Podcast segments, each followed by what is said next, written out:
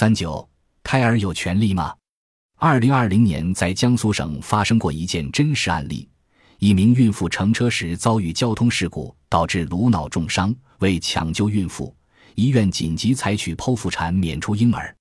婴儿出生时有生命体征，但经抢救治疗无效后于次日死亡。婴儿父母将肇事者告上了法庭，要求赔偿因交通事故导致婴儿死亡的各项损失。苏州市某法院审理了此案，支持了诉讼请求。肇事者是否构成交通肇事罪呢？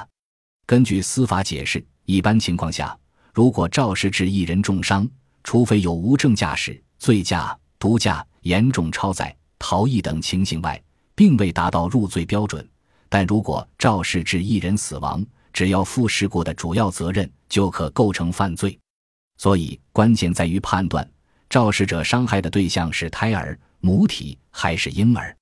由于胎儿不属于法律意义上的人，因此对胎儿的伤害只能评价为对母体的伤害。根据人体重伤鉴定标准，损伤致早产或者死胎属于对孕妇的重伤。如果说肇事者伤害的是胎儿，那就不构成交通肇事罪，但这明显抵触人的常情常感，而且很多时候犯罪行为与结果并不需要同时同地发生。在这个案件中，承办法官指出，自然人的出生必须具备出与生两个要件：出是指胎儿与母体分离而成为独立体，生是指胎儿与母体分离后需保持生命体征。本案中，因交通事故。而被强行剖宫产娩出的婴儿具备上述特征，且婴儿死亡与交通事故存在直接因果关系，因此，对于机动车间发生交通事故造成人身伤亡，肇事者应当承担相应的法律责任。除了婴儿的民事权利能力，这类案件折射出更深层的法律问题是：胎儿是否享有基本的生命权？围绕这一观点的不同立场。世界各国甚至同一国家的不同地区，对堕胎行为都有不同的法律规定。早在古希腊，医学之父希波克拉底在他的《希波克拉底誓言》中就禁止医生为妇人实施堕胎。思想家亚里士多德也明确谴责将堕胎作为一种生育控制的技术。主要原因是，人们认为一旦胎儿产生了意识，那它就是一个生命。堕胎就是杀人，就是应该被严格禁止的。二十世纪以来，随着女性地位的崛起，关于堕胎问题，赞同者与反对者各执一词。赞同者认为堕胎是女性的个人生育选择权，而反对者则认为胎儿的生命比选择权更为重要。堕胎是一种剥夺了胎儿生命的犯罪。世界各国的法律在对待堕胎问题上主要有三种模式：禁止主义。限制主义和放任主义，顾名思义，禁止主义就是对一切堕胎行为都予以禁止，只要堕胎就是违法甚至犯罪。与此相对的就是放任主义，认为女性有完全的自由去自主决定是否堕胎；而在这两个极端中间的，则是限制主义，允许在特定的情况下女性可以堕胎，但截至今天，只有少数国家完全禁止堕胎。大部分国家采取限制主义，我国则采取放任主义，只要妇女同意就可以堕胎。二零二零年有部电影，从不、很少、有时、总是，讲述的是美国宾夕法尼亚州的一个偏僻小镇上，一名少女发现自己意外怀孕，由于该地区对堕胎的严格限制，她只能在表姐的陪伴下前往纽约做手术的经历。影片上映的前一年，美国俄亥俄州。佐治亚州等地区通过俗称“心跳法案”的人类生命保护法，只要胎儿有心音，堕胎即违法。除了危及母体生命安全外的状况，均不能堕胎。无论当事人是否成年，是否遭到性侵，进行堕胎手术的医生都属于一级重罪。心跳法案通过后，许多人权组织提出法律诉讼，试图阻止法案的执行。之后，阿拉巴马州。密西西比州等联邦地区法院宣布心跳法案违宪，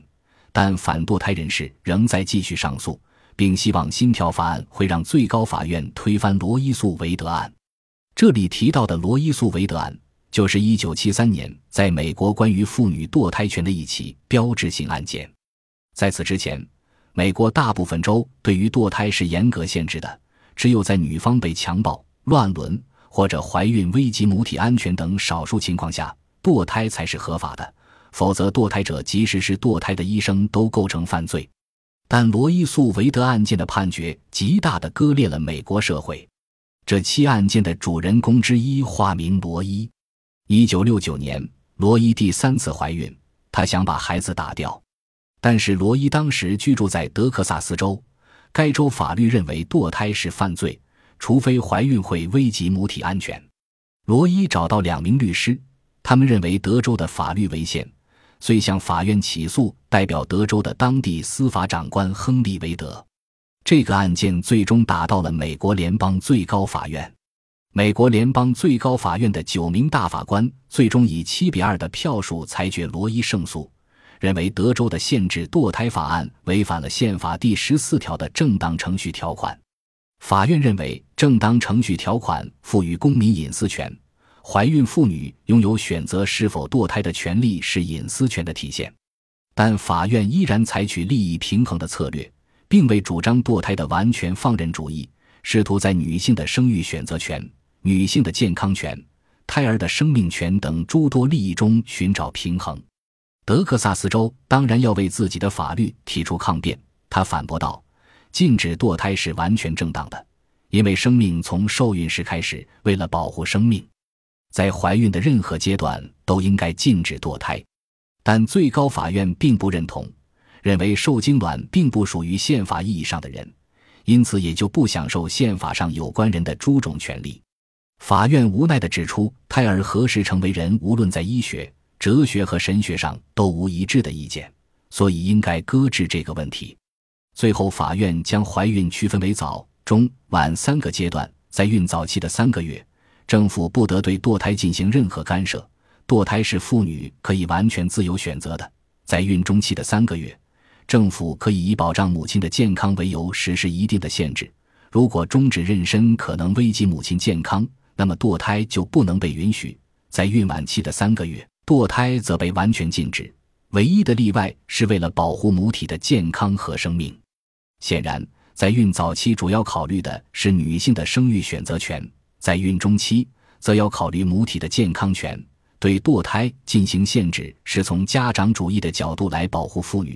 而在孕晚期，胎儿的生命权则优先于女性的生育选择权。当然，如果胎儿的生命和母体的生命发生冲突，当然优先保障母体的健康与生命。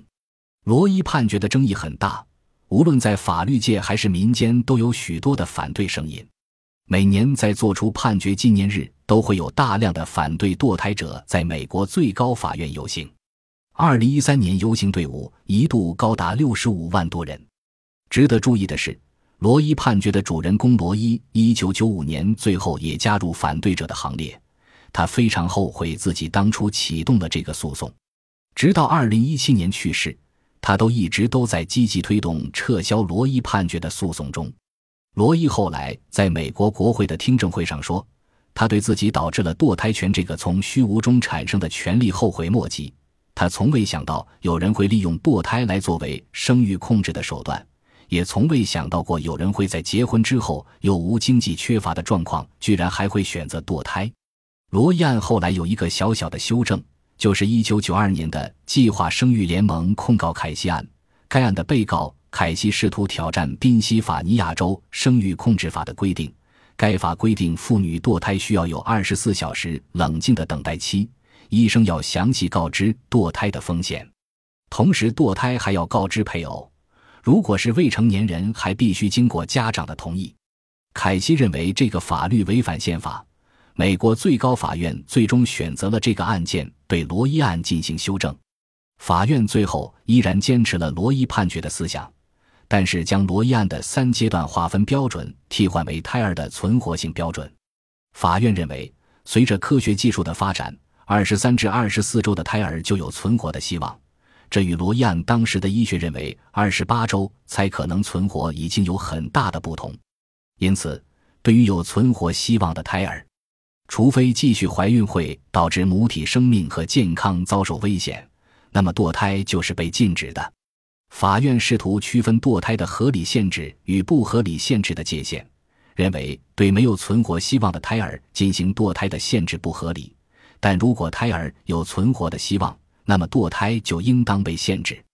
这个判决更深刻地反映出美国社会对于堕胎的割裂，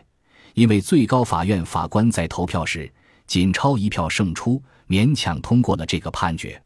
上述关于美国判例的介绍并非简单的踏实，任何国家面对问题都是相似的，可供选择的方案也都大同小异。